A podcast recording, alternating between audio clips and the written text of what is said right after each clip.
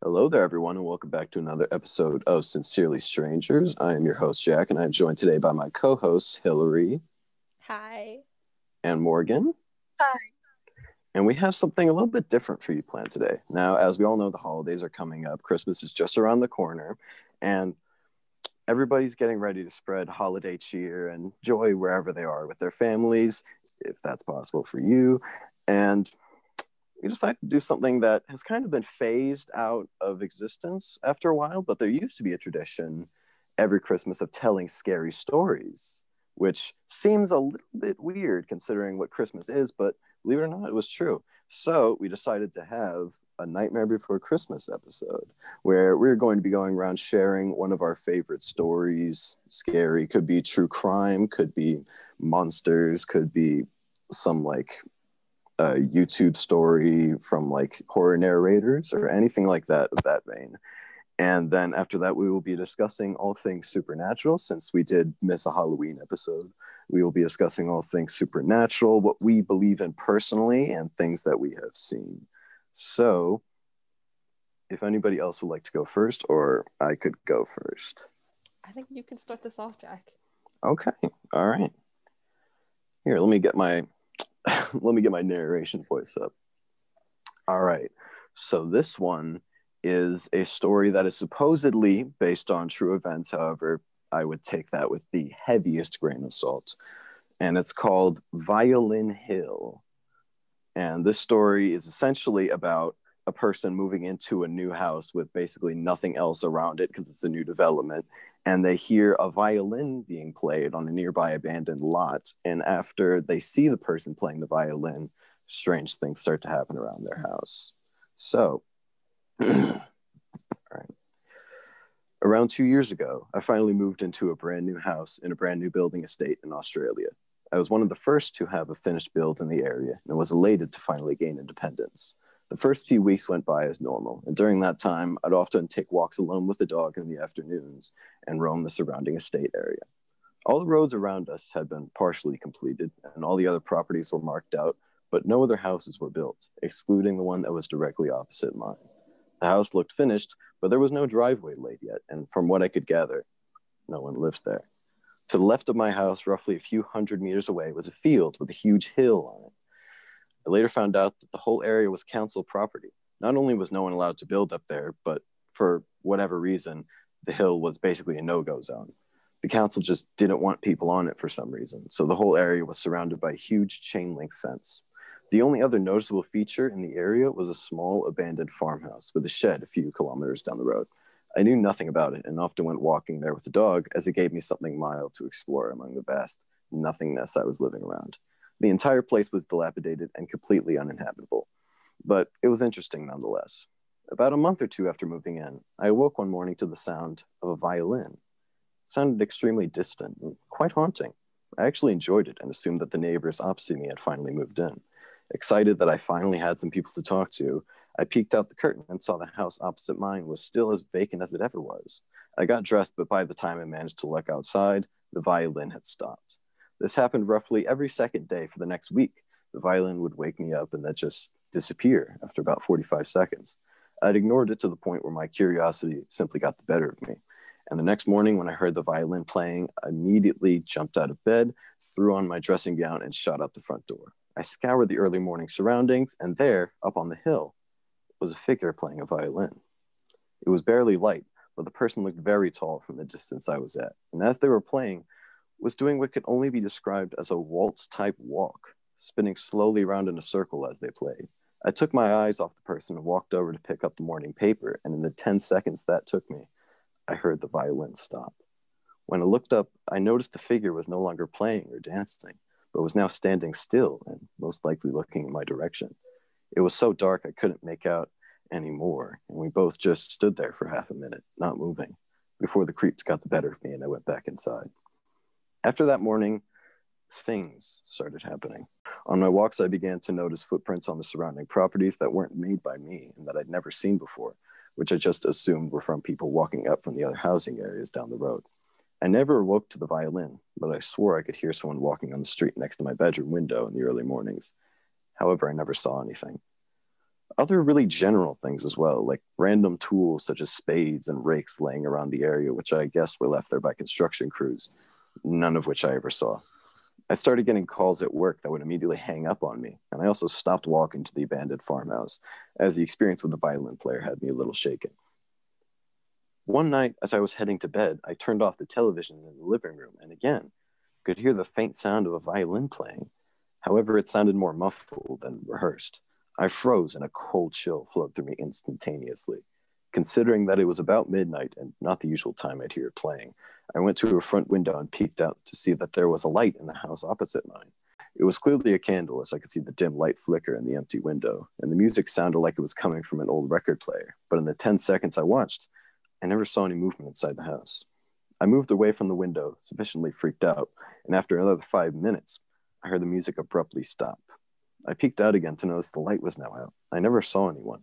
I began to become unsettled in the house and would often invite friends over to hang out until late, but of course, nothing would ever happen when someone else was with me. I never bothered to tell any of my friends, as without evidence, I figured they'd just give me grief about it. I'd just become more agitated. But nothing compared to what happened next. In my living area, the desk sits right next to a small window which looks out to the fence surrounding my property. The steel fence is literally an arm's length away from that house and about six feet tall. So I always figured that, unlike most of the other windows, I'd never need to cover this one with a sheet or blanket because no one could ever see in. I usually had headphones on when I played, and I always had the lights off for no other reason than I preferred to play games in the dark. One night when I was gaming, I got up and walked into the dark kitchen and got a beer out of the fridge. It was dead silent, excluding the faint sound coming out of my headphones. As I closed the fridge and turned around to face the desk, I saw directly out the window two very, very faint lights.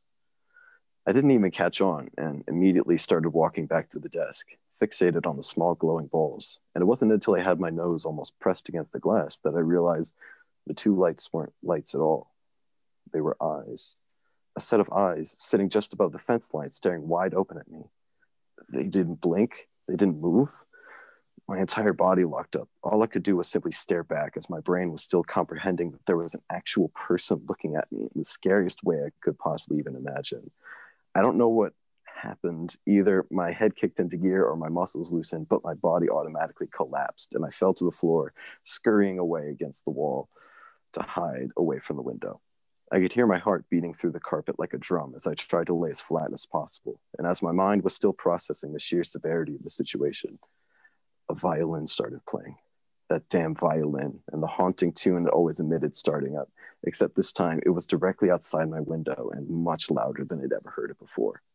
The lights were still off, and I wanted to get up to turn off the PC screen so I couldn't be seen, but my whole body just wasn't ready to cooperate. Not only was the sound of the instrument extraordinarily loud, but it sounded like it had been played with frustration, notes being missed frequently and the strings screeching. The pace of it was getting faster and faster, and by this time, my dog Jeb out in the backyard had picked up on the situation and, registering an unfamiliar sound, gave one solitary deep bark. The violin instantly stopped, and the house was finally dead silent, excluding my headphones, which I could hear quietly working away.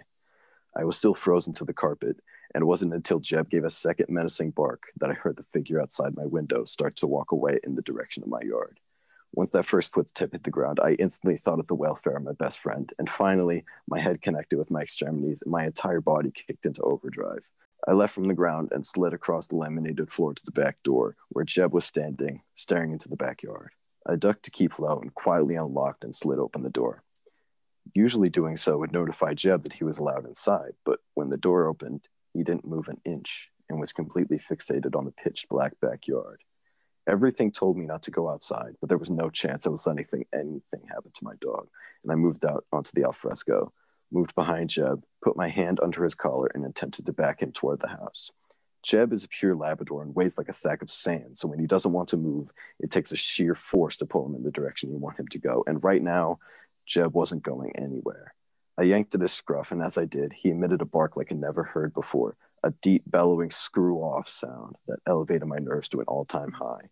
We both just stood there, waiting for some form of reply, and I couldn't remember how long we both just froze there.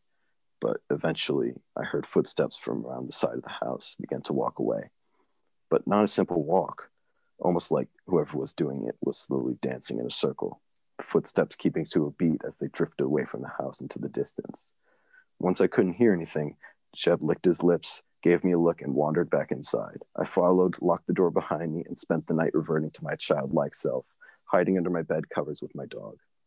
I didn't sleep a wink. That was the last time I ever saw or heard the violin player. The following morning, when the sun finally came up, I called into work sick and called the police.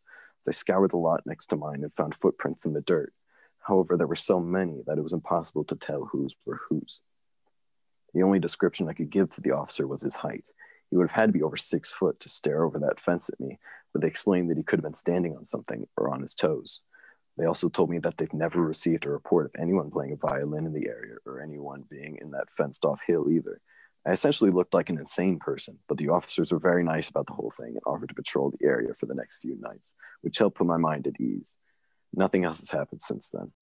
Over the next year or two, people finally started moving in, and I tell them all the story about the figure I saw, some of which still use it to keep their children in line, which I found funny. One guy nicknamed the council lot Violin Hill, and the name has stuck around our streets since then. I even spent a period of time scouring the depths of the internet for that violin tune I kept hearing, but could never find it. There were a few classical pieces that seemed reminiscent, but I've since thought that whatever tune was played must have been self composed, which creeps me out even more. I'm still in the house, I still tell the story, and I haven't changed my routine one bit, which has really helped me to block out the fear of the experience. I game with the blinds closed now. The end. Oh, oh God. Would you still stay in the house if like that happened to you? Like, wouldn't you just move away? That sounds like the coolest story ever. Are you kidding? I would tell that to literally everybody I know. Hell Obviously, no. Oh I'm, stay- I'm staying in the house. You never came back, so like, Well, whatever. okay, but but I don't what I don't get with those stories is that like why don't you just call the police immediately? Why do they wait? And they're just like, it's fine. Call the police. I mean, what what is there to call the police about? What what are they? What do you? What is there to call the No, police like, about? It's about, somebody like- not on your property. Okay, but he uh, he literally he called the police in the morning. Why didn't he call the police that night? It's so I weird. don't know. I don't know. Like I I don't know these what I would stories and do I'm in that so situation. frustrated. He went to bed with his dog. I'm like, there's someone in my house. Like the There's someone outside that's gone. Like I don't know. I yeah, and then he calls I the don't know police in the morning last night. There was a guy who just came to my house and I decided to sleep it off and then call. Morgan is like, "Un- great. I just don't get it. I don't know, man. I always get like so frustrated sometimes because I I listen to a lot of scary stories and it and it it's always like there's always the person who's just like, oh, the police don't need to know, and then like last minute they decide to call and I'm like, well now like all the evidence is gone, so thank you. People are stupider than you think, Morgan. People are stupider than you would think. Looking right now, you're like, oh, just call the police immediately. But like, if you're in that situation, you might be like, uh, I need to sleep. I cannot be here anymore. Please take me away from this. And just like, go sleep. I don't know. I don't know. Perhaps. I don't know. I'd be too All right. scared just You know, when I- exactly. Someone was just exactly. Morgan. dancing around my yard playing the violin, terrorizing me for a long period of time, and he shows up and I just took my dog and went to bed. I would be terrified to take sleep. Yeah, I wouldn't be able to sleep. But you know what? That part of him, like, not leaving his dog in the backyard, that was cute. I was like, yes, yes. That was the part that invoked mo- the most emotion in me. Okay. I figured it would. I figured it would. Yeah, that was. All right, so that was mine. It kind of gives the general vibe. All right, so who wants to go next? Hillary, you want to go next? Okay. Right. Okay. Oh, I'm excited. But as a fair warning, this is um I chose a true crime story from Hong Kong in the 1980s, and it does contain some gore. So if you're you get uncomfortable with that, and we definitely don't want to make anyone uncomfortable on this show, feel free to skip this story. We will include in the YouTube description a timestamp past this story so you can listen to the rest of it. Yeah, So, I'll probably don't a voiceover afterwards. On right. so for those of you who are listening on Spotify, insert voiceover here. Hi guys, this is your trigger warning for the upcoming story. It may contain some gore and violence for people who are uncomfortable with it. So if you would not like to listen to the story, um, please kindly skip to 2551. Thank you. Great. All right. All right, now that that's done, I need to. Okay, okay. I don't know why I'm so nervous. It's not like I'm giving a presentation.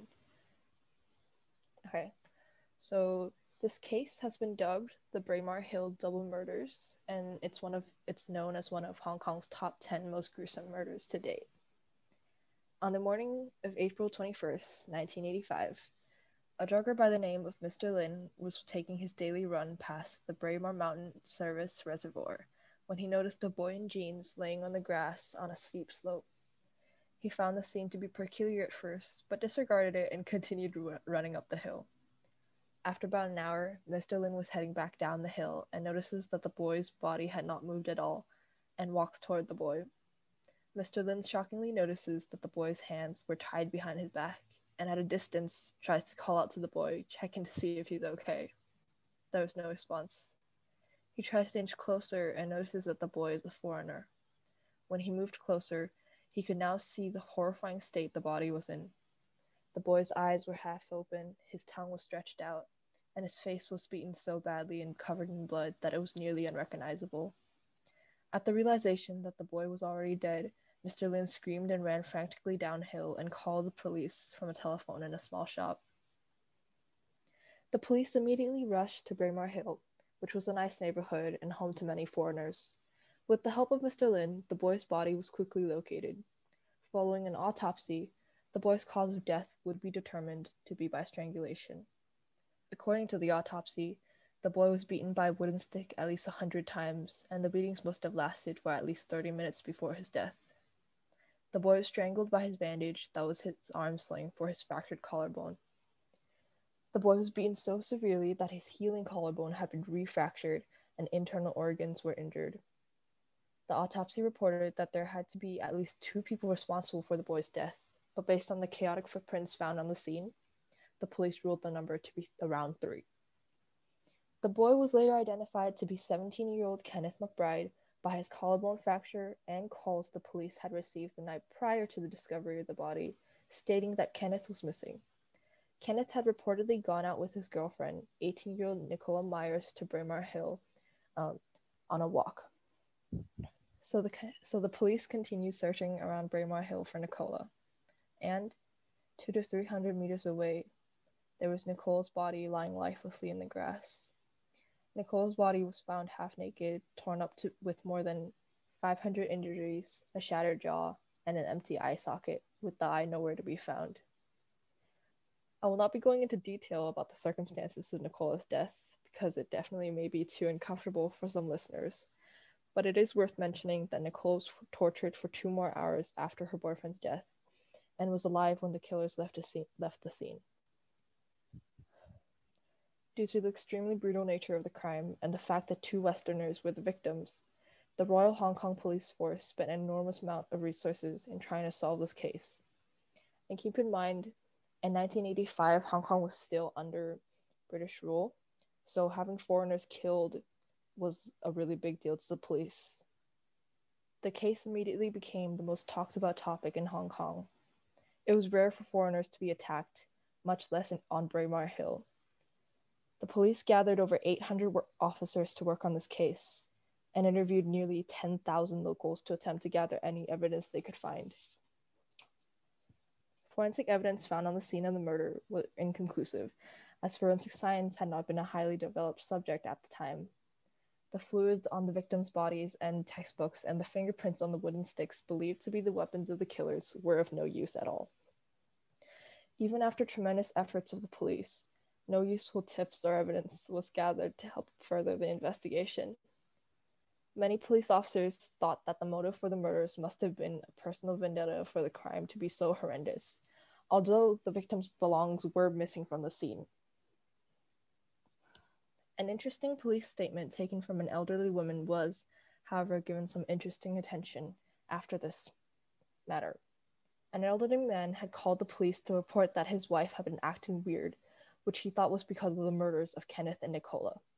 The elderly man reported that his wife, who has never known English, had been saying phrases in English after seeing news reports of the murders. The police immediately went to their home, and upon entering, the elderly woman grabbed an officer and stood up, stating in perfect English and a different voice, Please, help me. This immediately freaked the police officers out, and they had a psychologist conduct hyp- hypnosis on the elderly woman to see what they could find. The elderly woman started speaking fluent English in a voice that was not her own, and started to plead with the officers to find the killers for her. Although her statement didn't help the police in their investigation, many believe that Nicola's ghost was trying to communicate with the officers to help convict the killers. The investigation went on for about half a month, and police were under tremendous pressure to catch the culprits. The police issued out $50,000 as a Hong Kong dollars as a reward for anyone with clues or anything that could help the investigation. A hotline was also provided for citizens to provide clues, and the police investigated an additional 20,000 locals for uh, information, with no success. After six months, Kenneth and Nicole's parents both transported their bodies back to Britain for bur- burial. Ken's father, a senior employee of a British company in Hong Kong, was highly regarded by the boss as a hard worker and an expert in what he does. And as a result, the company offered 550,000 Hong Kong dollars as a reward for anyone who had any tips for the police to convince Kenneth's dad to stay in Hong Kong and not resign from the company. A few days after the reward was issued, the Organized Crime and Triad Investigation Division received a call from a small leader in the gang, Fu Yixing.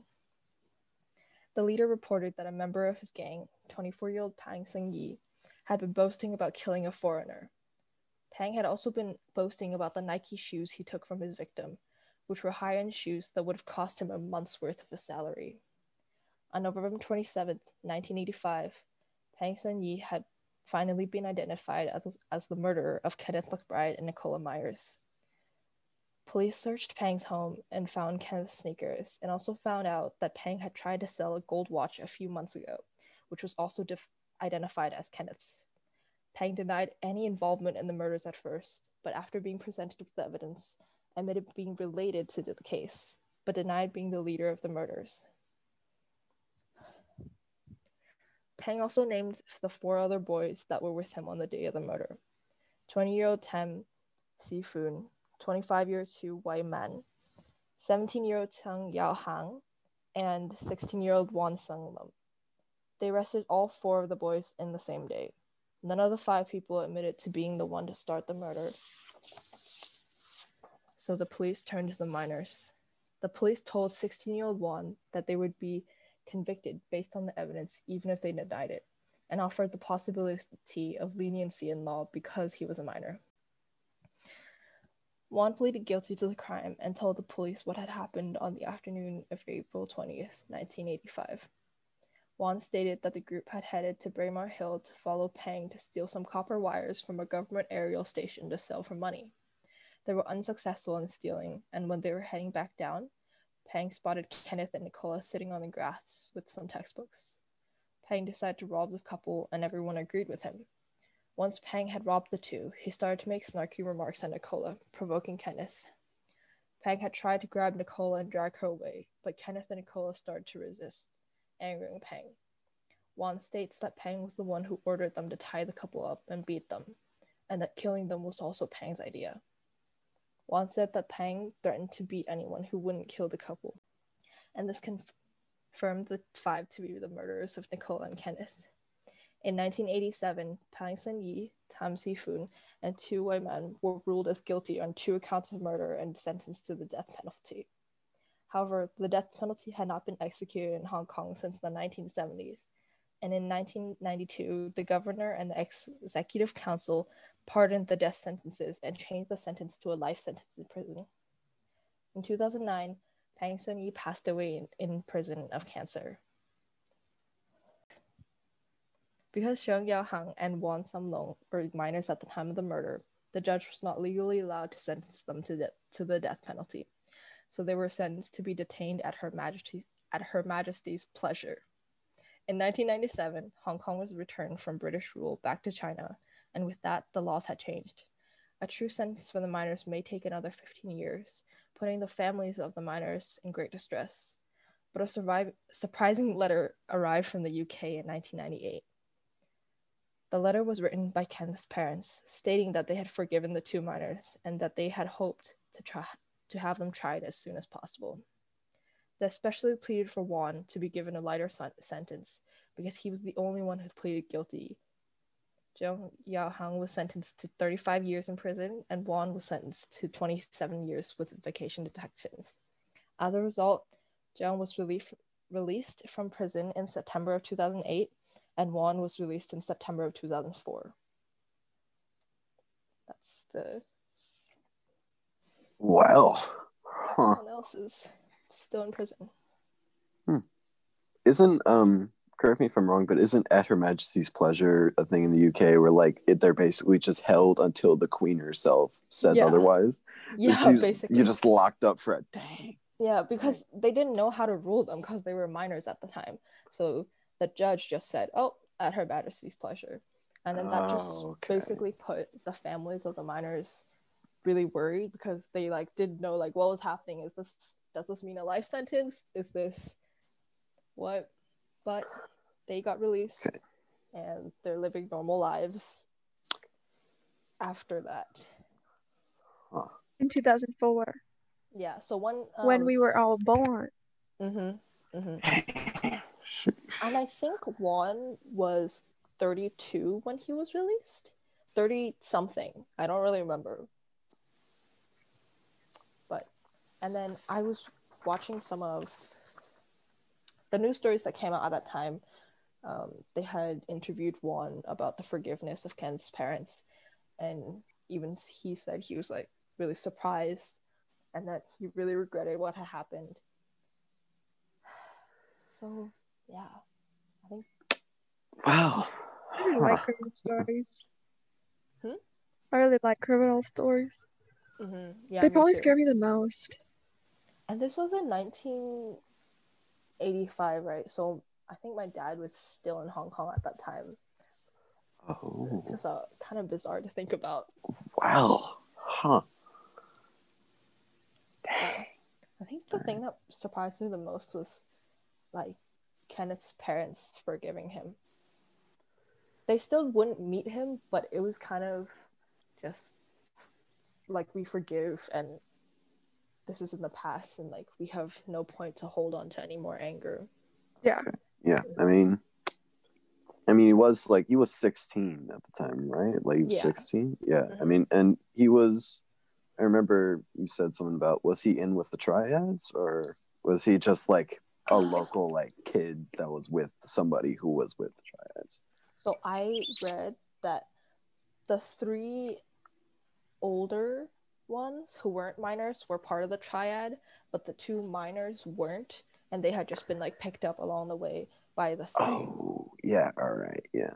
Yeah. So. Because yeah, I mean, it's still horrific, but like he was Mhm. 16, being like almost like he's being pressured by these older adults who are all, you know, Mhm. in with the triad. So I don't know if I would forgive him, but Yeah. yeah, I don't know if I, w- I, I don't know if I would do that. I don't think Mhm. I would, but that's just me. Like, yeah. Yeah. I think reading about like true crime stories, I've seen a lot of instances of like the parents forgiving the killers. I and it at first I didn't understand how they could because I was really angry, right? That the victims were 17 and 18. Those are like prime times. They were happy and they got their lives taken away from them in a really horrific manner, right? Yeah. But I think at one point, when the families think back on uh, the on their children, it's definitely still saddening. But the anger that's there has already kind of been dispersed, and they have to move on. Yeah. and it also it wasn't like they were meeting him and like shaking his hand or Mhm, anything. They're just like, whatever. We don't have any anger anymore. I really respect that. It was, Oh. yeah. Yeah, makes sense. This is a definitely a shortened version of the story. So Hi guys, this is your second trigger warning. The upcoming story by Morgan may contain some triggers for suicide, sexual assault, and also general violence and gore. So if you would not like to listen to the story, please kindly skip to 1 hour and 13 minutes and 8 seconds. And then it'll cut straight to our discussion. Thank you. All right, and then we have one more uh, from Morgan. What you got for us? Okay, so my story is based off of a fiction horror book.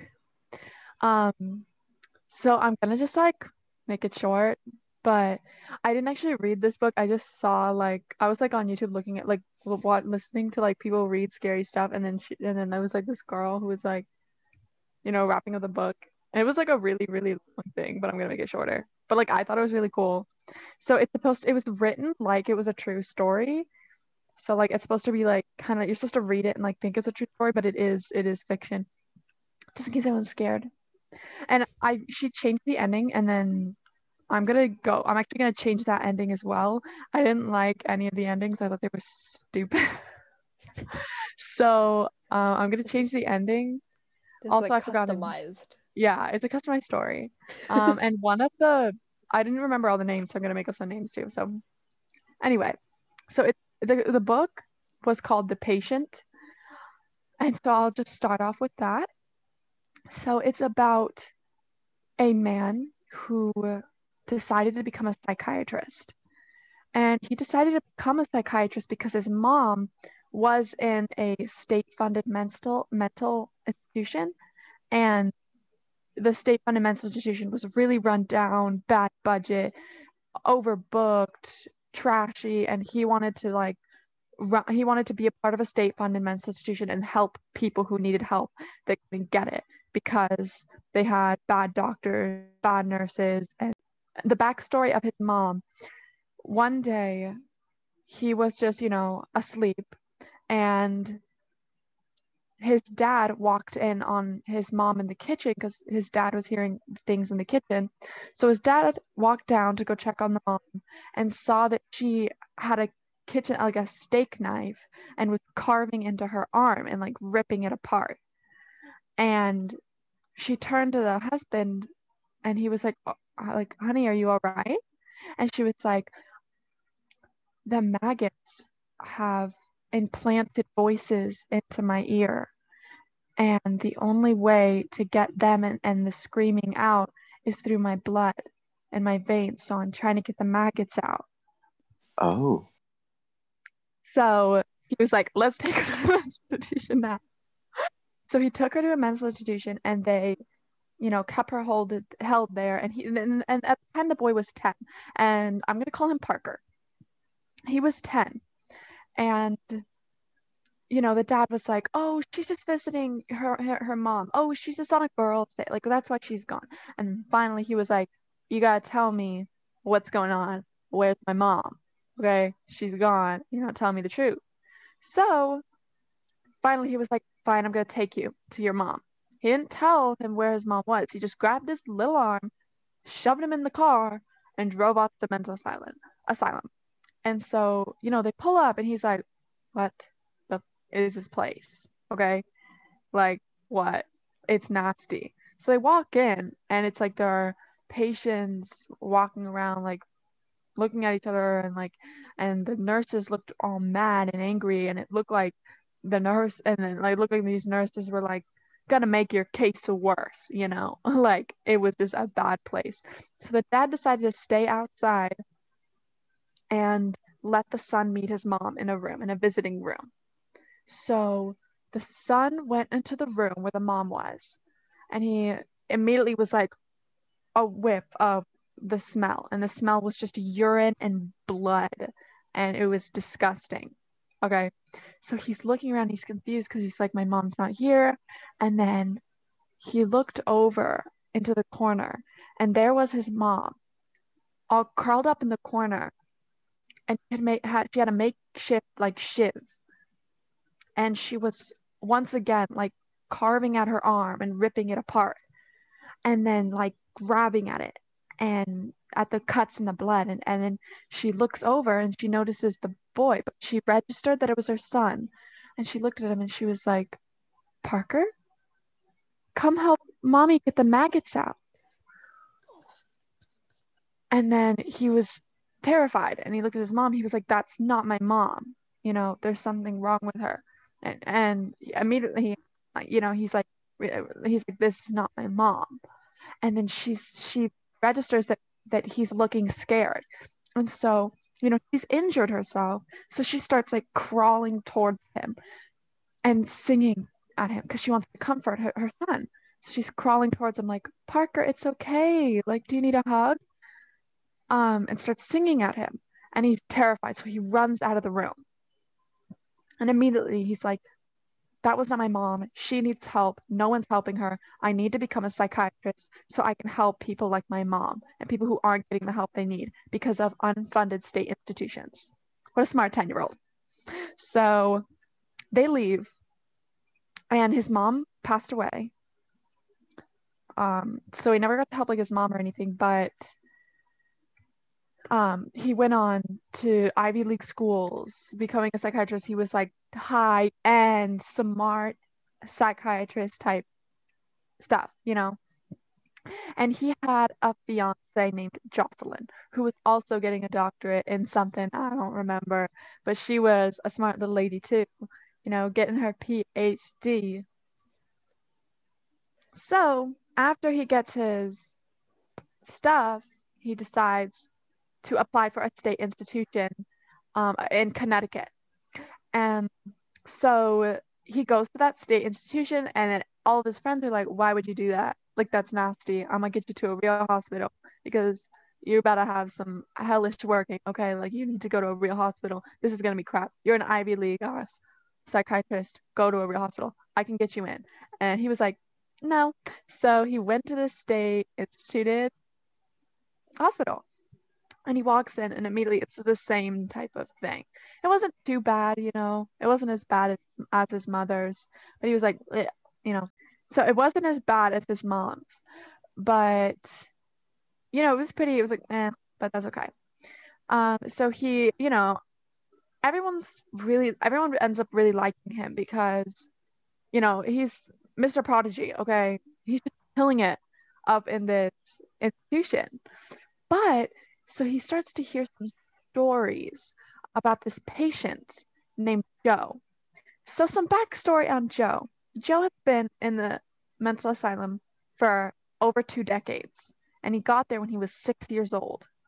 And he's never been diagnosed. You know, he doesn't have any doctors anymore. He can't have any roommates. No one talks to him. Only one nurse talks to him. Her name is Nessie. And she goes to give him his medicine I think every Friday night.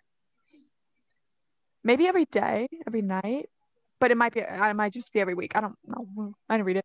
Anyway, so, you know, no one's allowed to talk to Joe. He's not allowed to be assigned doctors or anything. Um, apparently, it is because every doctor he's ever had ended up killing themselves. Yeah. So obviously they're finally they're like you know what? We can't diagnose him. We cannot cure him. We just need to sedate him. And that's all that can happen. Joe came in to the hospital at six because he was having night terrors really really bad night terrors.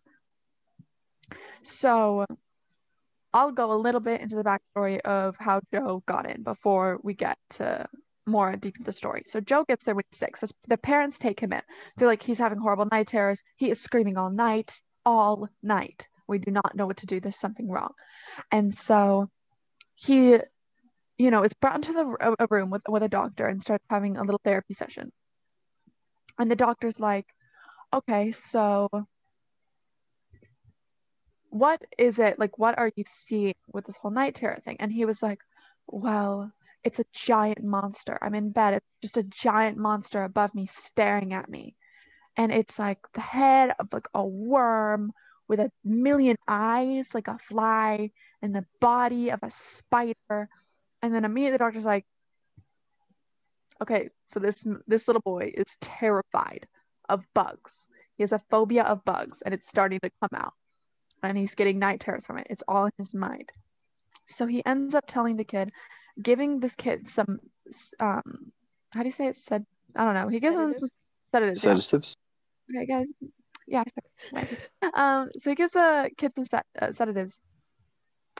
Um, and says, you know, it's all your imagination. This is what's wrong. It's gonna be okay. You just need to like stand up to this monster. Okay, like there is, there's nothing wrong. So they send the boy home with the parents, and then, um, you know, he takes his little sleeping pills and he goes to bed. And the parents hear something in the night. It's like a little scream. And after that, it's silent completely. Mhm. And the parents are like, you know, oh, he's probably standing up to the monster. You know, he's standing up to it. Because on the way home, the kid was like, Mom, Dad, guess what? It's all in my head. Monster's gonna come out. I'm gonna tell to get out. You're fake. You know, So like yeah, he's like, he's like, the doctor solved it. I know what to do. And he's all happy. And the parents are like, hell yeah, kid, you are okay. So then, uh oh, the parents wake up in the morning and open the door. And you know what they see? Blood everywhere. Everywhere. And the kid is just sitting there like, with blood all over his arms, torn up. And they're like, we're bringing you back. you are ill. So they bring the kid back. they bring the kid back and they're like, what? And then bring him into a room after, like, of course, fixing his little wounds. Um, and then he's like, well, I stood up to the monster and I didn't want to see it anymore. So I laid in bed and I covered my face like this. I was covering my face to hide from the monster. And then the spider claws ripped my arms apart and held open my eyelids to stare at it for the rest of the night. And they were like, We're admitting you. Whoa. Um, yeah. And he was like, So that's why I have cuts all over my arms because it had like ripped my arm off of Mhm. my face and like held my eyelids open to stare. So they admitted him and he went to bed that night, you know, in the mental institution. And he never went back home because he was admitted for the 20 plus years. And the next morning, Joe wakes up and he's a completely different kid. Like, he won't speak, he's a mute now. And, you know, nurses will come to try to talk to him, and he just hisses and clicks at them. He's like, you know, he's just clicking and hissing at the nurses, and he won't speak Mhm. and then he's like starting to get violent and like try to hit them and there was a nurse who had a surgery on her shin and you know he was trying his best to kick at her shin to injure her surgery that was healing and then finally a nurse just picked him up and plopped him on the table and he was, she was like you've been a naughty boy you can't be a naughty boy and then suddenly he's a naughty boy you know he took that he was like i am a bad person now she told me I was bad. Now I'm a bad person. So he has them violent tendencies now and he starts attacking people later. So Parker, you know, is going into the hospital hearing all these stories about Joe, about how he came in when he was six and, you know, all this. And no one talks about him. No one's allowed to talk about him. You can't even mention his name without people being like, shut up. You do not know what you're saying. Stop talking.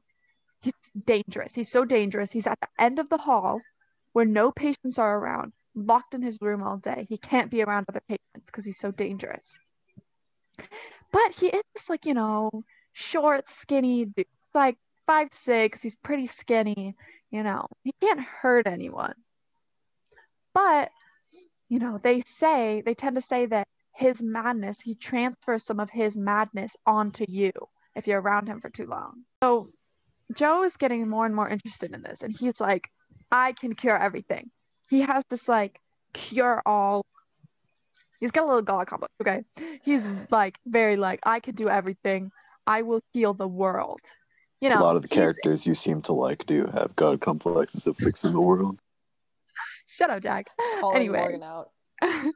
so yeah, he's just very like you know he's like a young doctor. He's doing this for help to help his mom. He wants to he wants to change things. He wants to change the world. He wants to help.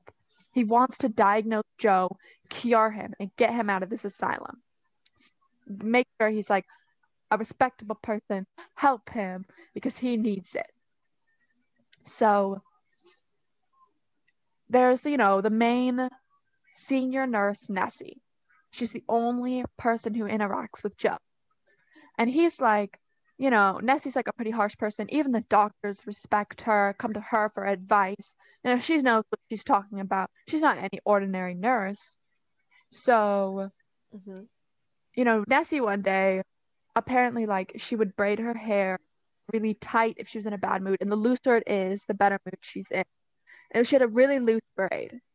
And she was eating a salad at a desk. And she, he waddles up to Nancy. He's like, Hey, Nessie, what's up? And she's like, Hello, Mr. Prodigy. Take a seat. And he's like, Hi, what is poppin'? And she's like, Oh, you know, she's just talking. And he's like, You know, I was just thinking. Like, I had this like crazy idea. I was just thinking, What if I become Joe's doctor? And she's like, You know, she went from like, ah, to like anger. Like she was so mad. And he was shocked because, you know, she's normally kind of mad, but this was the most mad he's ever seen her, ever. hmm And she was like, Shut up. You don't know what you're talking about. Don't you ever mention that name to me. You're so ignorant and naive. How dare you, Mr. Like Ego? You just came in here and you want to take on our like artist patient. You think you're all that. He is not allowed to have any doctors. You cannot have him. What's she so angry for? Yeah. And she was like, You don't understand. I have to go in and give his medicine. Every, those 30 minutes I take to give him his medicine, every time I leave that room, I want to admit myself as a patient here immediately, just so I don't have to give him his medicine anymore. Oh yikes! So he's like, even more interested now. He's like, What the? Like, what is happening? Like, what is so wrong with him? So he sneaks down into the records room, signs in, and starts looking at Joe's records. So, little spoiler, there's the the top doctor, her name's Rose, and she's like the director. hmm And she took away most of Joe's files and hid them in her office and put just like a little sliver of like some bad stuff about his thing because like new doctors would always get interested in Joe, read the file, see how crazy it is, get scared, and decide not to take him on. But not Parker. He read this file and he was like, This is the patient for me. I'm gonna take him on. I am elite. And so Classic here's a main character energy. For real. So here's a rest of Joe's story. So we leave off, you know, with Joe about how he, you know, you know, turned crazy, like all crazy and ah, you know, mad. So the next couple years, you know, he wasn't allowed patients, not patients, wasn't allowed to have like roommates and stuff because like it would get pretty bad. You know, the roommates, they'd always go kind of crazy. He was not allowed to have any roommates. And there was not a lot of files and notes during that time of like when he was 10, when he was 6 to 10. And so they gave him his own room. And then finally, you know, budget cuts happen when he's 10. So, because like before that, you know, there are Ivy League doctors at this hospital. The budget is great. It's a nice hospital. The budget cut happen, budget cuts happen when he's 10 and they're like, you know what? We need to give him a roommate. We don't have any more money for this. So, so, you know, Parker's just reading this in this file, by the way. So, when he's 10, he gets put in a room with this really buff, really buff man, an adult buff man with violent and sadistic tendencies. He loved to see people in pain and they put him with Parker, the 10 year old, who had a tendency to try to push people's buttons. Joe talked to a doctor, and the doctor was trying to get to the bottom of things. And you know what the doc like what he said to the doctor? He was like he was like, I don't want to talk to you. And the doctor was like, Why? He was like, I don't talk to drunks. And the doctor was like, Huh? And the kid was like, I don't talk to drunks. And the doctor was so confused. Like, how did he know that I was an alcoholic for so many years? Like, he had been sober for two years, but he had been an alcoholic all that time. Like, how did the kid know that? And immediately the doctor was like, I need to give this kid to someone else because I've never thought of taking a drink since I met this kid. Like, this stressed me out. And now I want to go back to drinking. So they ended up moving him on to another doctor. So obviously, this kid really knows how to push buttons, you know? Mm-hmm. So they put him in a in a roommate with a sadistic, violent, buff man. And you know what? Suddenly, like the next morning, I can't remember if like the nurses hear screaming. I think they hear screaming. Um, they go into the room and they see Joe, little 10 year old Joe, beaten to a pulp on the ground. No. So, and then, you know, obviously they're like, okay, we need to switch roommates. So they switch roommates 10 year old Joe and a little six year old boy who had PTSD because his dad was sexually assaulting him.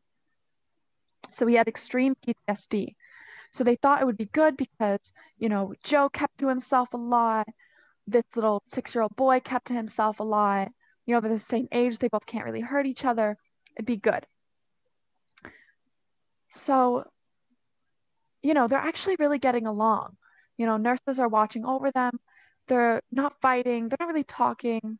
They're just like, oh, whatever. Like, oh, you know, he's he, I'm me, you know. And in the middle of the night, they hear screaming again and they run to the room. And warning for everyone who's listening, trigger warning, this might be uncomfortable. Joe is sexually assaulting the six year old boy the same way, exact way his dad did, furthering the boy's PTSD. Mhm. Yeah. What? Like, how, how did he know? So, I feel like I'm watching a movie, you know? so they they take Joe out immediately, you know, and they're like, we can't give him any roommates whatsoever. Doesn't matter how thin the budget gets, find the money. Keep this kid away from everybody. And that's all I remember. and I think that's all he read. So, oh no, there's more. So finally, no, they move him into another room, the different roommate after the six year old. This poor six year old. But yeah, they move him into another one. It's this really buff guy again. Um, who no, it was a teenager, like a teenager who was pretty buff as well, who could hold his own. Like if if the ten year old tried to attack him, he could just like, you know, kill him. You know, like you know, he could beat him up. You know, and be like, so so Joe can't hurt him. You know, Joni said no, like you can't like mess with this boy. So, you know, he is a teenage meth addict. Okay. So this teenager, you know, I think it was like, you know, they've been in a roommate together for either a couple of weeks or a couple months, and it was like it was fine. But suddenly one night, you know, like what they were doing every night is they were strapping leather straps down on Joe and the boy because they didn't want them attacking each other at the night because the nurses couldn't watch them at the night. So they strapped them down in the bed every single night. And then one day, the next morning, they walked into the room and the teenage boy had chewed the leather straps out, escaped the bed, somehow got the iron bars off the window, and jumped out and killed himself. So they were like, Joe must have said something really bad to freak this kid out to the fact to the point where he killed himself by chewing his way out. So, you know, they're like, um, there's this officer, like, and they decided, like, okay, so this officer, they're gonna have him, you know, stay the night with Joe with a tape recorder. The see if Joe says anything really to like scare the officer or anything. You know, this guy can hold his own. He is ginormous, okay? Massively buff. Could step on this boy. So, you know, he's sleeping in the bed. Of course, there's no leather restraints, but there's leather restraints for Joe. Mhm. So this man's like, I am not scared of this 10 year old, comes with this tape recorder and lies down. And then suddenly he comes running out of the room in the middle of the night, having a, a full blown panic attack. Like this kid is saying, whispering, I don't like, and like, you know, they're um, they're in a room and they're far apart. Like if if he was whispering, it had to be pretty loud. So they listen to the tape recorder and they don't hear Joe whispering at all. They just hear Fred, the, the, the guard, have a panic attack and then running out. Like this man is having a full blown panic attack. And he's freaking out. He's like, and then they send him home. They're like, it's okay, Fred, you can go home. It's fine. So he goes home and, you know, never heard of again. Eh. But, like, you know, as in, like, he never came back. He was like, screw that. But, um, so yeah, you know, they were like, I don't know what's going on. Maybe all this information that, like, he's a crazy person got to Fred's head and he got a panic attack in the room. But we need to just never let this kid have roommates ever again because he's dangerous. And the file said nothing else. So he just wa- wandered right back upstairs. And, you know, he would go home and, and his fiance would be like, oh my God, like, what am I, chopped liver? And he'd be like, you know, you know, I'm thinking too much about this case. You know, I'm like having trouble with this case. So acting like his case like it's a criminal case, but it's like such a patient. But anyway, um, so he goes back and he decides to talk to his his boss, Bruce, to get Joe as a patient, you know. Mhm. Oh wait, no, right before he did that, he went back to work to like see, you know, just he went back to work, whatever. Um, and Nessie, the nurse who was giving Joe medicine, right? Mhm. He shows up to the hospital and there are police cars and ambulances everywhere. And they see a body being brought into the into the ambulance. And he's like, Oh my gosh, what's happening? What's happening? Like, what happened? Did someone die? And they're like, Nessie is dead. Nessie had given. Mhm. Nessie given medicine to all the patients. Last patient was Joe. Then she walked on out, walked to the top of the building, jumped off, and killed herself. So, you know, he's like, I need to take this patient. Like, I need to take it now. But he couldn't mention Joe for a couple weeks because the police were like trying to figure out who did this. You know, you know, was it like actually suicide or did a patient push her off? Like, what happened? So after that all died down, you know, he decided to go to Bruce and ask for like Joe. He would be like, he put out a letter. He was like, you know, Nessie died, so like I'm here to pick up the slack. Here's a bunch of patients I can take on, and Joe was a name on there. So you know, he gets patient in, and Bruce is like, uh, if you you're lucky, I'm not gonna fire you right now because if you ever mention the name one more time, I'm gonna kill you. Okay, like you cannot take on Joe. And then you know, Rose walks in, the director, and is like, get out. And then Bruce is like, looks back to the kid and he's like, You're about to screw up everything. Like you were doing so good here. And then he walked out. And Parker's like, What the? Um, so, you know, Rose was like, Do you even know anything about Joe? Et cetera, et cetera. Do you even know anything? He was like, I she was like, I was Joe's doctor, you know, I survived. Thomas was like my like Thomas was her boss before he left. He was like Thomas was Joe's doctor, and you know, and he survived. And you know, you know, we're lucky to tell you. He was like, I almost committed suicide. Okay, like you don't want Joe. And then finally she's like, you know what, whatever. Have you spoken to him? Why don't you go speak to him then? You can. Who's stopping you? You have a key to his door. Like, go ahead and take him on. But then she, of course, gives him the rest of the file. And the file is just like really weird. You know, it has all the rest of the stuff. Pretty short. You know, he was like, well, it's a it's sick, but like there was no specific events that people talked about. You know, there was a lot of diagnosis of like that he's a sociopath um, and all this. Um, so he goes to talk to Joe. He unlocks the door and he said it was very underwhelming. He, he expected to walk into the room, smell urine, smell blood, have blood on the walls, writing, scratches. But no, it was a very normal room with a frail looking man sitting at a desk. And he walked in and he said, Hi, Joe. And Joe turned and said, You're young. And he was like, Well, is that like a bad thing? Like, and then he was like, No, but I mean, I guess you must have done something real bad to get here. And he was like, kind of weird because, like, it wasn't scary. It was just like, you know, like Joe was making a joke about it, about how he knew that everyone was scared and no one was allowed near him. So he was kind of poking fun at Parker, like, wow, you must have done something bad to get here. Like, she only, she was like, and then she was like, that curse word here, she said, that bitch doesn't assign anyone here unless they've done something bad and she wants to fire them. And he was like, who? And she was, he was like, that bitch, Rose. And you know, they end up meeting for like a couple months. And he's just like, and then Joe's like a normal dude, you know? He's not acting sociopathic. The way he reacts to things, like he's like, he's like, I trained for this. I can notice the smallest thing for sociopaths. And it's just not something like he's just not showing any sign whatsoever. Like sociopaths can't fake these certain things.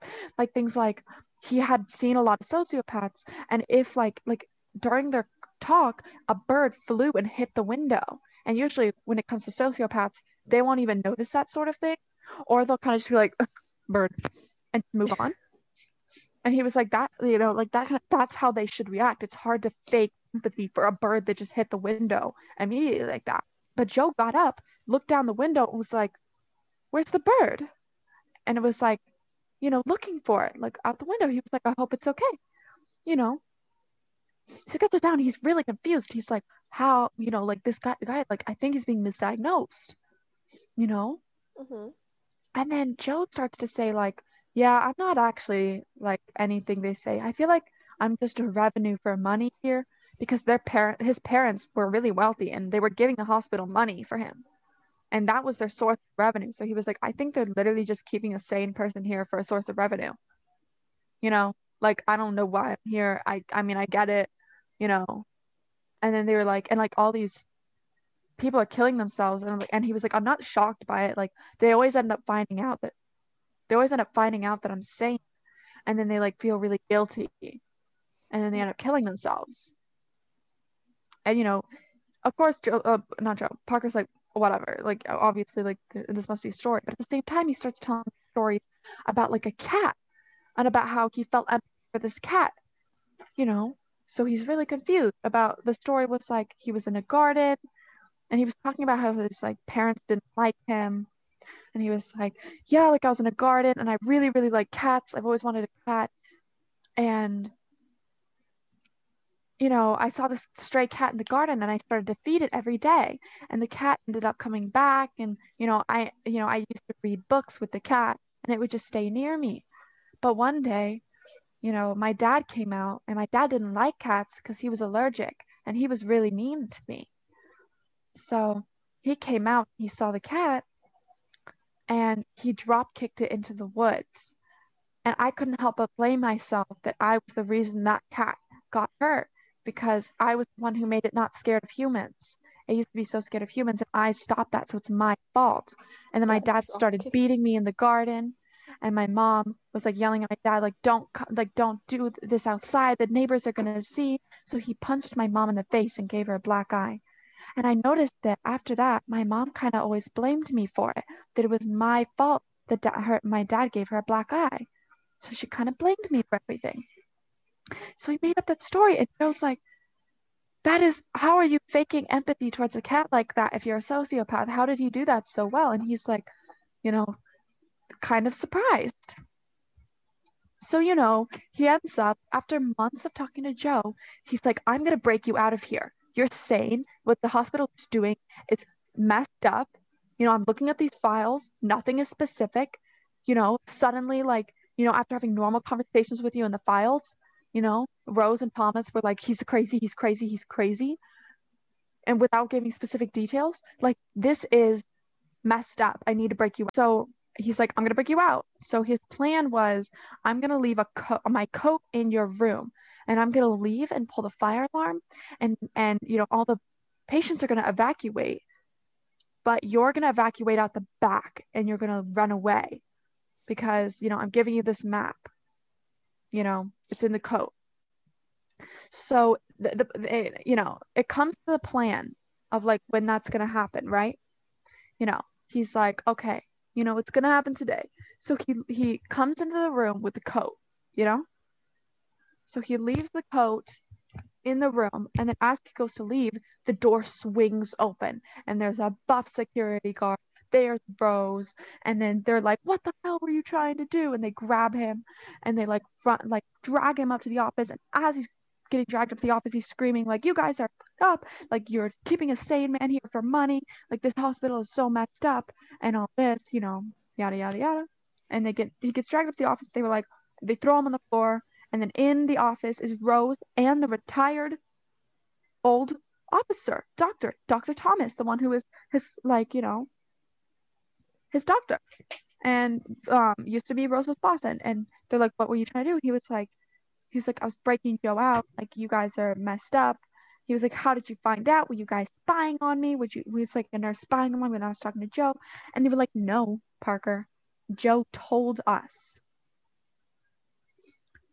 Joe requested to see Rose, and so Rose goes in to talk to Joe, and Joe tells Rose Parker's whole plan to break him out. So, you know, obviously he's like confused. He's like, why would Joe do that? And they're like, because he's not normal. and then he, he was like, please let me keep like talking to him. I want to see what happens. And then Rose is like, look, like, this is like the story of Joe. And so, of course, like a lot of like what, he, what they're saying, like he's not believing it. He's like, what the hell? And then Rose decides to tell a little story that makes up for the cat story. You know how he was like, how did he think of all this for a cat? You know, how did he make up the empathy? It was based off a thing that happened with Rose. So Rose, you know, Rose and him were really getting along. She decided to try this new hypnotherapy and it was like really great and working. And you know, he you know, he was lovely to all the nurses and everyone was getting along. And then she decided, I'm gonna give you a cat. I'm gonna give you a cat, and if you can take care of this cat and it's healthy and it's nice and everything's okay for a week, you get to go and you get to hang out with other patients too. No. And then six days pass, and this cat is having the time of its life. He's treating this cat like a queen.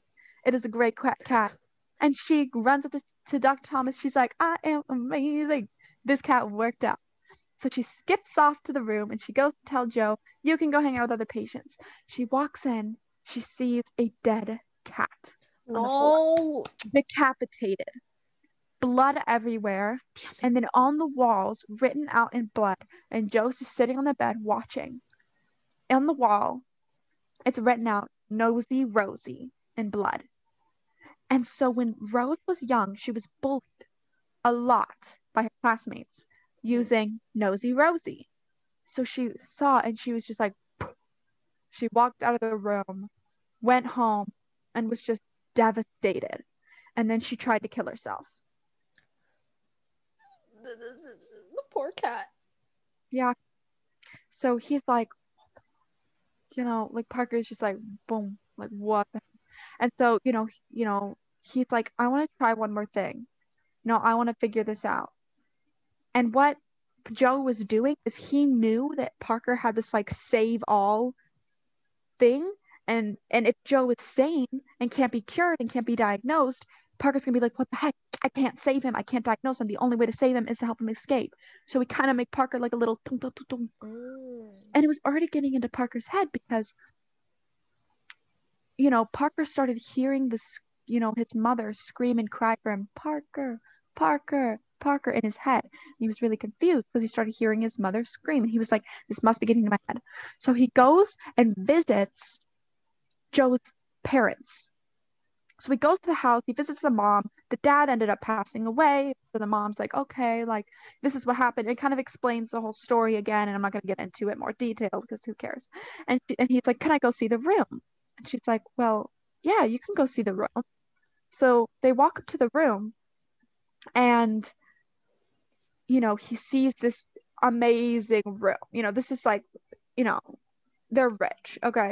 And this is the first room he got where he got to sleep alone in his own room, you know. So he was really excited about it. So he sees the wall that he was talking about where the monster lived inside of it. And it's just this really big blank wall. And so he's, you know, examining the room, and the mom is like, you know what, this room gives me a lot of anxiety and it makes me uncomfortable. So I'm gonna leave, but just call me if you need anything.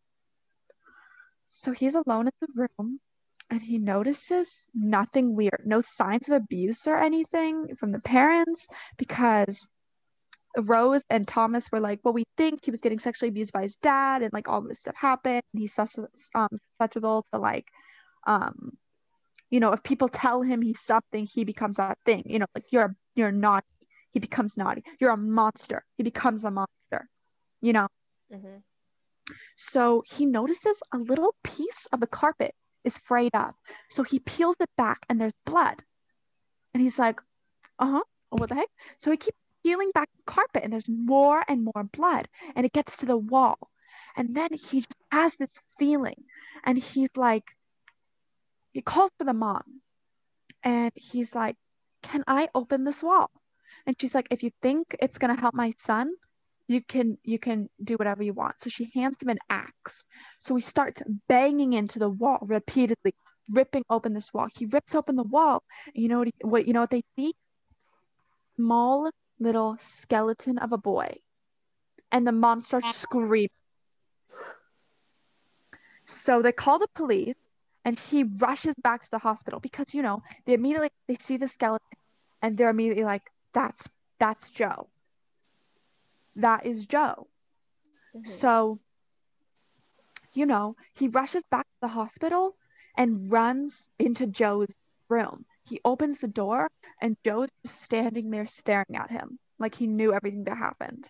Staring, standing there like this, just with a crooked little smile, like really small. He's just like, and then he's so uneasy by it. He gets this feeling. He's like, I need to check on Jocelyn. I need to go check on Jocelyn right now at home there's something not right. And he has this feeling, he's like, I have to go. So he runs, he runs out of the room. He doesn't say a word to Joe. He gets in his car and he drives home to Jocelyn. And she's fine. She's okay. And then he's ready to go back to the hospital when he gets a call that the first two floors of the hospital got flooded because of like a tech technological malfunction. The entire thing got flooded and Joe escaped. No. And Mm-mm. so, you know, there were weird things. He couldn't get a hold of Rose for weeks.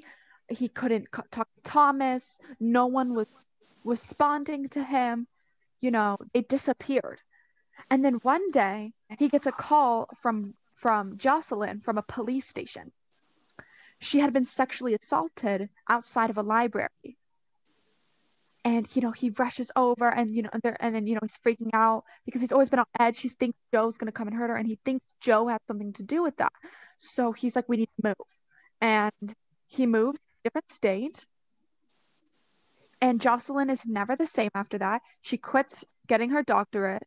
You know, she is just not the same. She's trying to stay at home all the time. She doesn't want to make friends, and they're at home. And then they get, you know, they move. They move into the into the new house and everything, and then and then he realizes Jocelyn just standing there and staring at him with a little crooked smile, exactly the same way Joe did.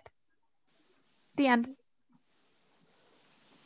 You're gonna you're gonna you're just gonna end it like that? What? uh, This feels What like was a, a body? this to be like honest, I did like I just went off. I think like like I think I just like chose the ending that like the YouTuber chose that she made up because I was just thinking I was like I don't know how I'm gonna end this because I had one in my mind but I forgot it and it's just the end so I was like okay that's the end. I was gonna like change it and like make it something like a little more interesting, but that's the end now. So have fun with that. Oh, man. That's I such a just- claim. I can know. totally see this as like an entire movie, like like how it's like filmed and like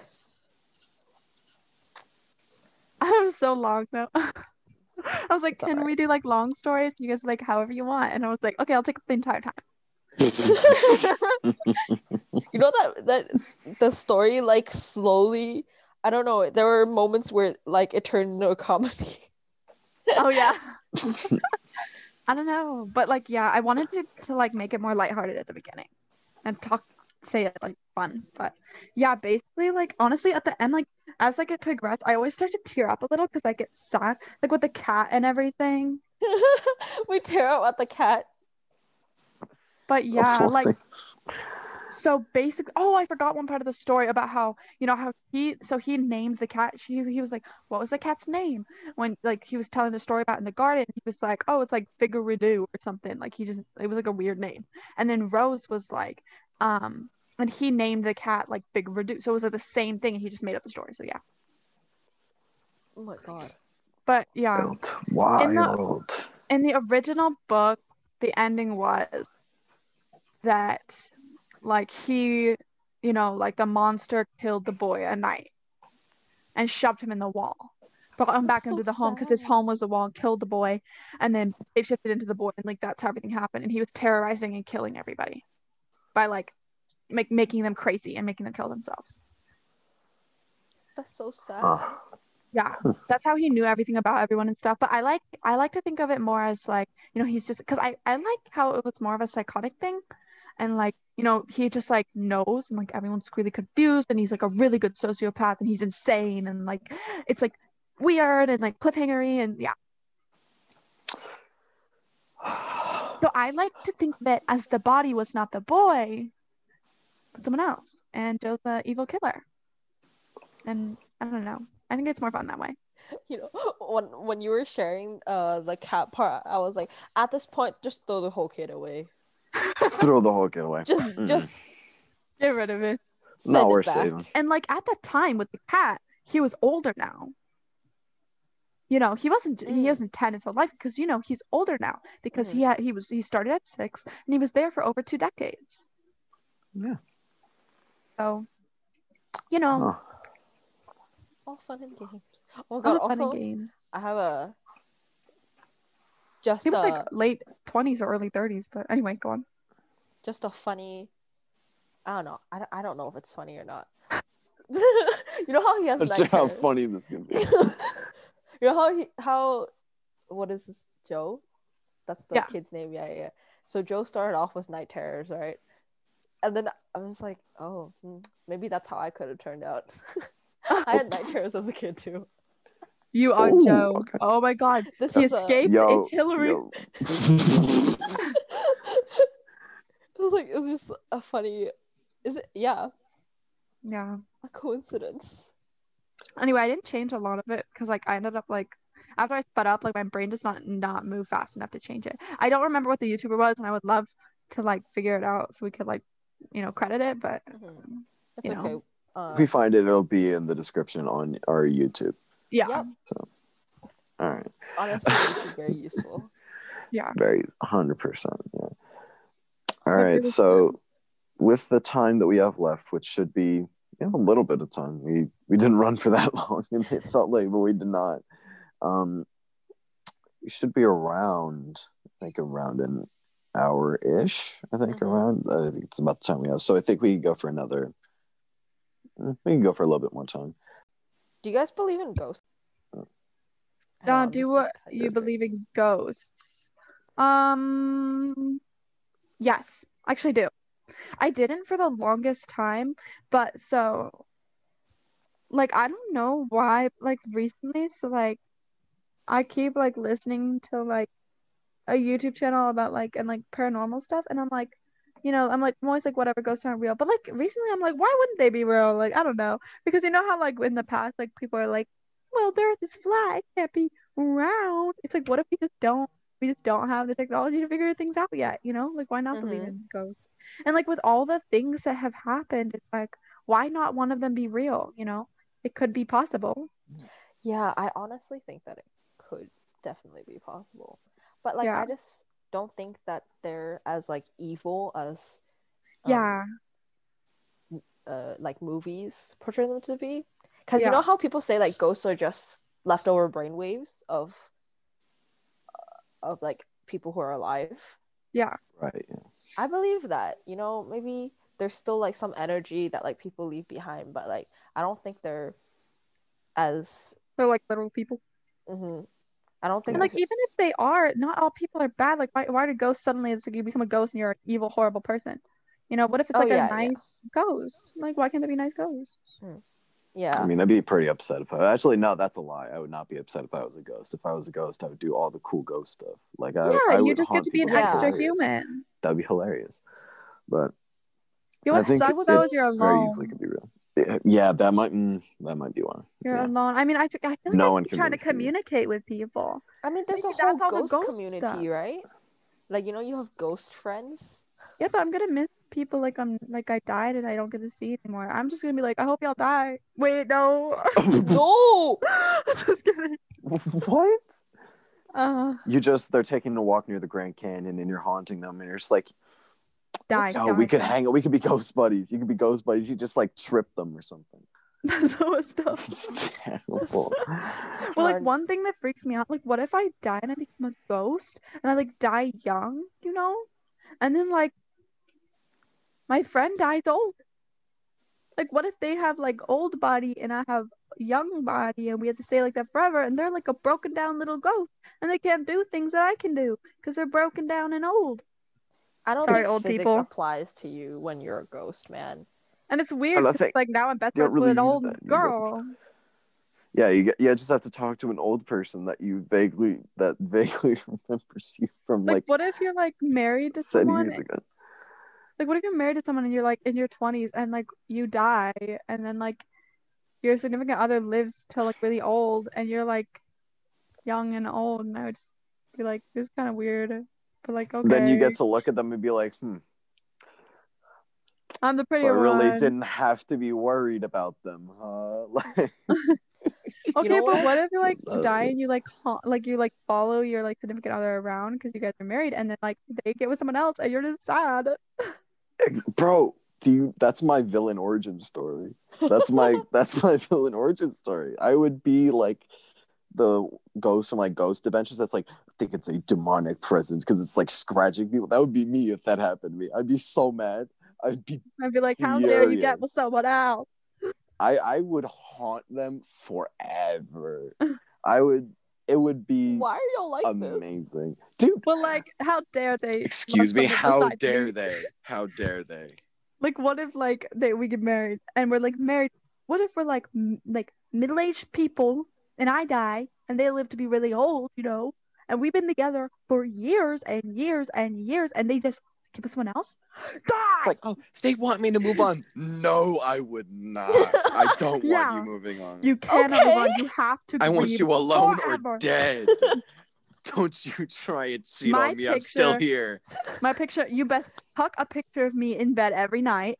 You know, you set it up for like. if I do not have a you're eating, shrine you in your room, I do not want you anymore. my used toothbrush must stay in the bathroom and you must look at it and be like yes i miss her so much Yo. okay. So I guess whoever like is your spouse in the future needs to keep that in mind. You Like, better hope Yeah. that I don't die Yeah. first. Once you're committed, you're committed. you best be committed if okay if, if i was in middle age and my significant other died i would not give it to anyone else because i've been with them for long i would feel like i'm betraying them Like wait that's just to that's just all the logic, bro. people wait i feel bad because like what if like someone who's like literally like they're other died and die and they got with someone else and now they feel guilty?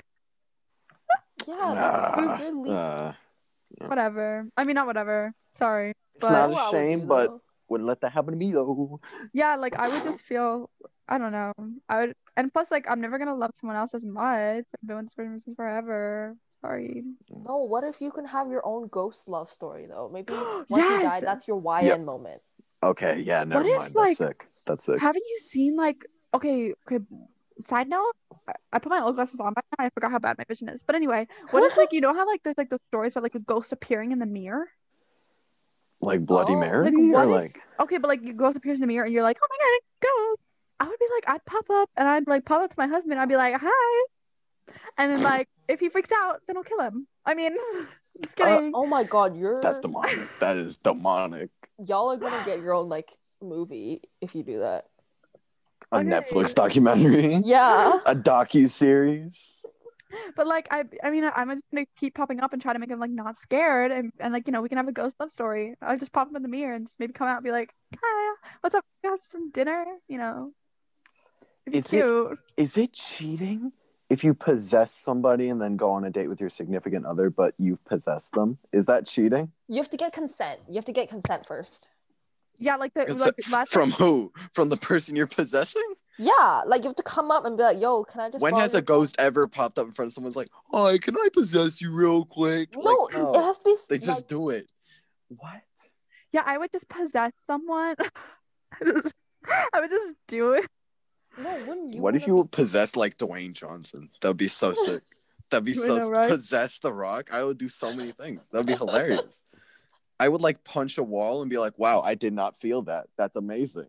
Like, Like if I'm gonna possess someone to go on a date, I'm just gonna possess someone. I'm gonna like, you know, it's great. You know, they get free dinner. Okay, they get free dinner, and then I just Yeah. let them back to their house, and they can have a like good little sleep, and they're like, and then they wake up and they're like, wow, you know, why do I suddenly feel like I had a great meal last night?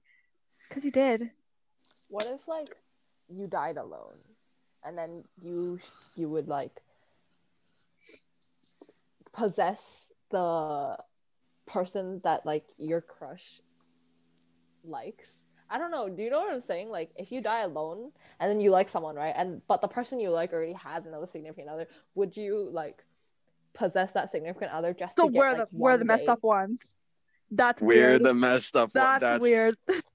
That's kind of that's yikes. I'm just- Yikes. Why don't I'm you just just going you know, along like you die alone, and you're like the, your crush like never liked you, and he's into someone else. So like, why don't you just possess them, no, no, and no. then that- he'll love you? I would never do that. I I never said I would do that. Mhm. I am on. Mhm, I'm just trying to Hillary. match Mhm. you guys. Okay. You're the only you are the pose some only person who that thought came to, Hillary. It seems I would okay. never do Wear that. it on your sleeve, all right? I wouldn't do that because You'll suck. like I don't have a crush. Oh. so if you did, then it'd be a different story. yeah, but if you did, no, because you're dead already. Like you don't want to leave with regrets, right? I'm I not saying like I would just do it. like. I mean, I guess I could just find like a really hot guy. Just kidding. Anyway, A hot um, ghost. like yeah. I mean, what? Like, well, I mean, like I wouldn't. Okay, like I have a boyfriend, you know, and if I Uh-huh. died, and like he got with someone else, I wouldn't like possess her. I'd probably possess him to die, but. I'd be Oh, you gotta dare haunt the you." house. You gotta you gotta insidious that house. Wait, no, no, insidious is the other dimension one. Your, no, your sinister. listening to this. That's sinister. I know, right? He listens to all of them. You them. got it, the Conjuring. That's how. That's what it was. You got it, the Conjuring. That house. Yeah, sorry. Um, at my boyfriend right now, because you're definitely gonna listen to this. If I died and I became a ghost and I saw you get with someone else, I would possess you and I would possess you to kill yourself, and then we could be ghosts together, and then we could like haunt that girl because I hate her. That is. Damn. That is wow. That's respectable. I respect. You're bold. You're you're being bold. You know. I don't. I maybe I'll cut that out. Yo, He's gonna be like, what the? yo. What if you like, possess? What if you privately to possessed. Jeff Bezos, and you just bought like a country or something? Oh my god, I would totally possess a rich person just like for one day. Just let me live that. I possess like. You possess like an artist that you've been waiting on them to like drop music forever, and just be like, "I'm going into the archives. We're finally dropping this." Possess Kanye West to get him to drop Yandhi. God. We all I knew you were anyway. You knew you knew where the, exactly where that Yeah. was going. You knew where that was going. I knew it was Uh, gonna go to Kanye. Pos- it always does. You possess. You have to possess a famous person and just have them do something really weird. Not something really bad, but really weird. So that's the only thing people will ever report about them, like ever again. Like, oh, You're gonna hey, help make someone famous.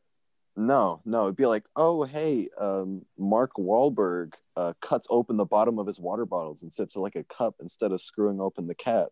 Like that's the like That's just so weird. I really- wouldn't do that. I'm gonna exactly. I don't know where that thought came from. I don't know where it came from. Like imagine, imagine how like blown away people would be to see like Mark Wahlberg in public, like cheersing people with an open water bottle with a bun of cut. I would honestly probably hit him up right there. And just be like, okay, let's get right now. I don't know. You know what would be really fun to do though? Is play matchmaker with my living friends. Or like like this is my time. Like like I'm gonna You would pos- w- would you possess somebody and like at what what what would you do? I don't know. I don't know. Would you possess your friends and get them to say the right thing, or like would you possess the other person? Oh yeah, I would totally But what possess but what friends. happens when you unpossess them? I would totally like fix up their life a little, you know. Let this be fun? known to all of Hillary's friends. She would control your life and take your free will from you to make your life better in her eyes. That's some like fascist type. Yes, yes, it is. It is not my friend Hillary, know. that is exactly what you are saying. I, I hope you realize that we're half joking, but that's exactly what it sounds like. my friends know that it's a joke. And anyways, if if I choose the right person, for, I'll take requests. You know, I'll take for it. requests. I would, My friends it would work can I'll write it down. They'd be like, Hillary, I know you're watching, please. Yeah, they gotta pray to me, and I'll make it happen. Burn all. Okay, they're gone like- now. You know how like ghosts, you know, they can like go through walls and doors and stuff and like they can like do whatever. You know what's mm-hmm. okay weird? What if like we literally have ghosts like all around? But like if you think about it that it's like, oh, what if they want to take a shower? like I don't know. I'm just thinking about that. Cause like I was like, you know, I'm gonna follow around someone for the rest of their life and like, you know, have some fun. But then I'm like, but taking a shower, I'll just have to sit and sit outside and like waiting. But like I'm like, what if other ghosts just don't wait outside? You I mean, they can't wait outside of doors. They just walk through it. Yeah, but like, what if They they just just stand? Like, what if they just chill outside? Because you know they're respectful. They're like, I will respect your privacy, but at the same time, they're like, whatever. I'm a ghost. Nobody is It's like- going to stop you. Nobody. It's like, don't. Honestly, I I don't know if he's cute. Whoa, whoa, Hillary, Hillary, choose your next Oh, words no. very, very carefully. I'm cutting that out. Yeah, I'm No, gonna cut leave it out. in. Leave it in. Leave Nope. it in. This is exposing me. No. You I mean, exposed yourself, cute. Hillary. I mean, I if mean, if he's cute, though, what the fuck? I mean, if it's, If it's my K-pop idol, then uh, I guess. Don't no no no. We're not gonna make this about K-pop idols. That's that's weird. But basically, I was watching this anime when I was I was growing up. You know these magical girl animes, but like Yeah. this girl, she got two like ghost guardian angel type of type of stuff. It's oh so painful. And one's a guy, one's a girl, right? But the guy guardian angel angel fell in love with the human, but then the guy's partner actually still likes him. And then oh that's it. My entire heart shattered. Sorry. I don't know where that went, but um Not sure where that came from, but you know what? It's appreciated. You know what? It's appreciated. wait, I think thinking about ghosts. Was it? Eh, I don't know. but But, like- honestly, Yeah, go on. yeah, my friends could request like which guy they want, and then I'll make all the ends meet. You know, maybe I'll like, I don't know, it's fate. I don't know what, and then get them to meet or something like that. Which is like oh, I would just do funny stuff to make people like slip on banana peels or something. I got Like it. just just cause. I would possess the teacher and put my friend and their crush in the same group. I would possess my friends' t-shirts to like, Give them all A's. yeah. Oh yeah. Dude, like that's I'm how you everyone. I would give them some A's, you know. I would be the coolest ghost friend ever. I would just hook people up with all the stuff like, oh hey yo, let me just like levitate this like rich dude's wallet out of his pocket. Oh, there's That's his so credit card. It's called eating the rich. Whoop. But like, yeah, I mean, I feel like, I mean, if I rich. hated someone, I feel like I'd try to make their life miserable. I mean, no, I wouldn't, but I would. You wouldn't like for a while, but then You like know, I after just, like, a have while a little bit of fun them, with it. would. Like, I would like, take their phone and hide it in a really weird place and get have them get really frustrated. I would like hide their glasses, you know, because when I can't have my glasses, I because my siblings used to like literally take my glasses when like they were mad at me, and I would get so mad because I literally cannot see. My glasses. I can't see without my glasses. That's so evil. So like I yeah, I feel like I just make their life like difficult. I would take their phone out of like their pocket while they're sitting down or something and just like repeatedly enter the passwords that locks for the whole day. Yes. So randomly they so pull it up and they're That like, would so "How funny. did this happen?" Then it enters so many passwords. no, I would change their passwords. I would like possess their phone and change their passwords. Yes, it's like crack into it. You're a ghost, you know. Do whatever you want. Yeah, you who's gonna stop you? Haunting like a castle in like I don't know Europe and like you're just having Like a, a- party because there must Like be a a lot of ghosts Castle there. type beat. There must be Yeah. like just like grand brick and like you just party with the ghosts there. Wouldn't that be? That'd be dope. That'd be dope. Yo, imagining I that want to right like find dead people, you know, like dead people that I wanted to meet. Like I would I'd probably find find my Ronald Reagan and beat him. Oh, we just went completely different directions. we just went like you went like, oh, I would find my grandpa. I would be like, yo, I would find Ronald Reagan and just beat him. I would kind of wanna, like, you know, like, like I kind of want to find the serial killers that died, you know, and be like, Like yo, the so, Zodiac like, and stuff like. You like even like like Ted Bundy. Like I want to like, like I want to just be like, so Talk to him. why? You know, like Yeah. just why? Like you can't hurt me because I'm like a ghost and you're a ghost too, Yeah. so you can't hurt me. But let's just figure this out, and maybe I'll scare you a little bit because I'm a little quirky. Uh, Bundy's You- the epitome of scared kind of Ted quirky Bundy. though. I don't know.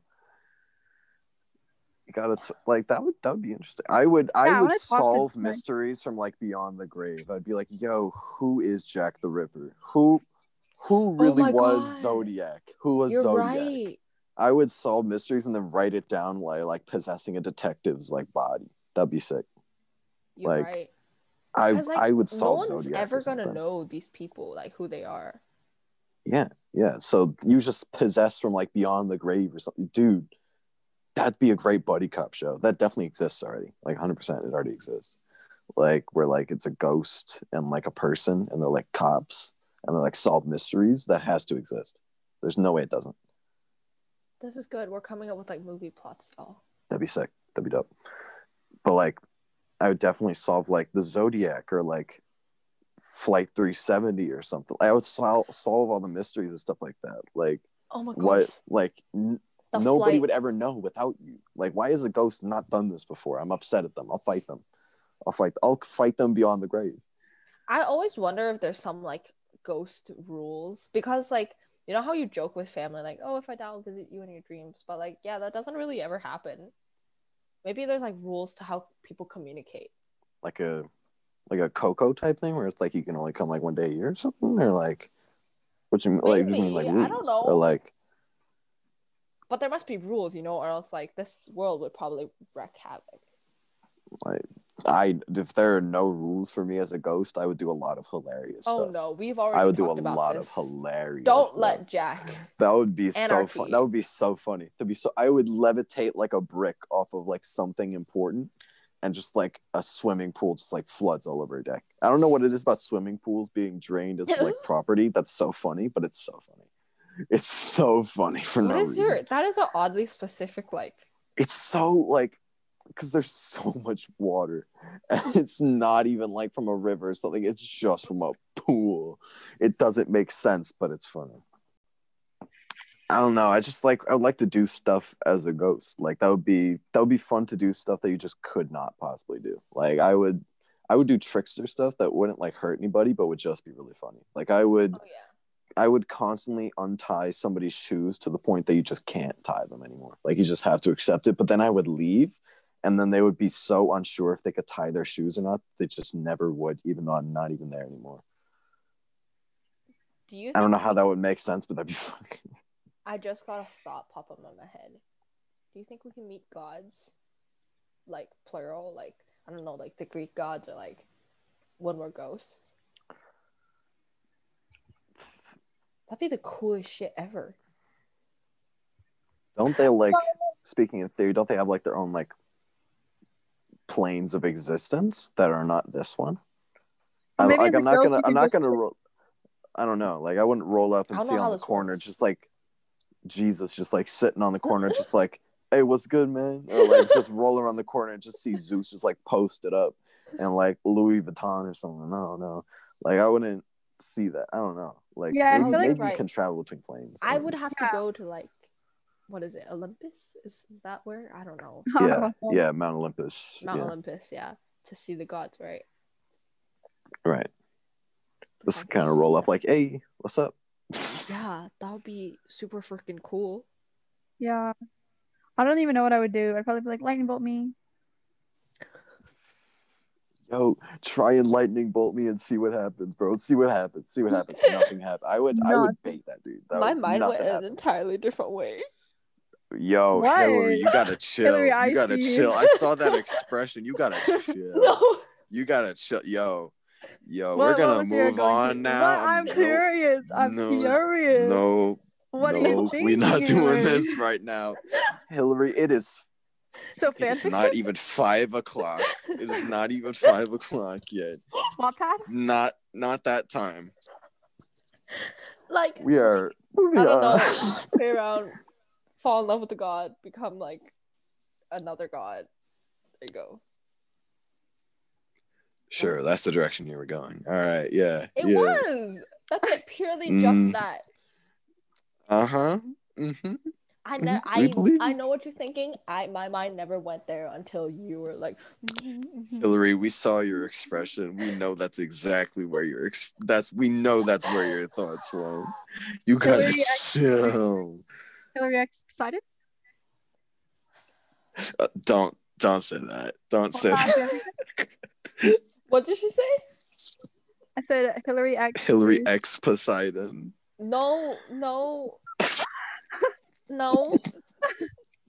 Not Poseidon. No. Not Poseidon. I like Poseidon. So, Hillary you said that like, oh, not Poseidon, but Like, please don't know. But oh man, I don't know. moving on. We're gonna Okay, move and on. moving on. yo yo let's move on from here let's move on this is about to get to a conversation that none of us wants to have Let's just move on right now. Great. we will just no Moving no on. you can't escape this we caught you in 4k we're just gonna move on from here pretend that did not happen but that has to stay all right so i think i think we've gone on for a while do you want to start wrapping it up or Yeah, I think um they're they're done listening to us. Um, Talk about this went a very stuff- different direction than our nightmare on christmas nightmare Yeah. for christmas theme but you know what you Whatever, know, I really tried it. making this creepy, but I think it turned into comedy at the end. yeah, and I mean, I we, feel we like can't we can't we can't keep serious for too long. I think I think our stories are spooky. Ish. We hope you like them. Yeah. For sure. Yeah. I think we just could not keep that serious of a tone that long. All right. Well, thank you for coming out to Sincerely Strangers. We're gonna wrap up here and we'll roll the outro in just a second. Uh thank you for coming and you can join us next week for our extra special Christmas episode with all four of us. So now everyone say bye. We'll see you next week. Bye Bye. bye. Bye. cue the outro that I will probably record tonight or tomorrow. All right. Bye. Yay! Oh, all right.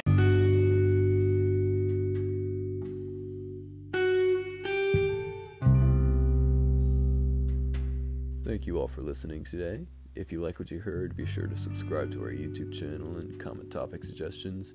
Follow us on Instagram at Sincerely Strangers and tune in next week for our Christmas special with all four of us. We have a lot of special things planned. See you next time. Sincerely, Strangers.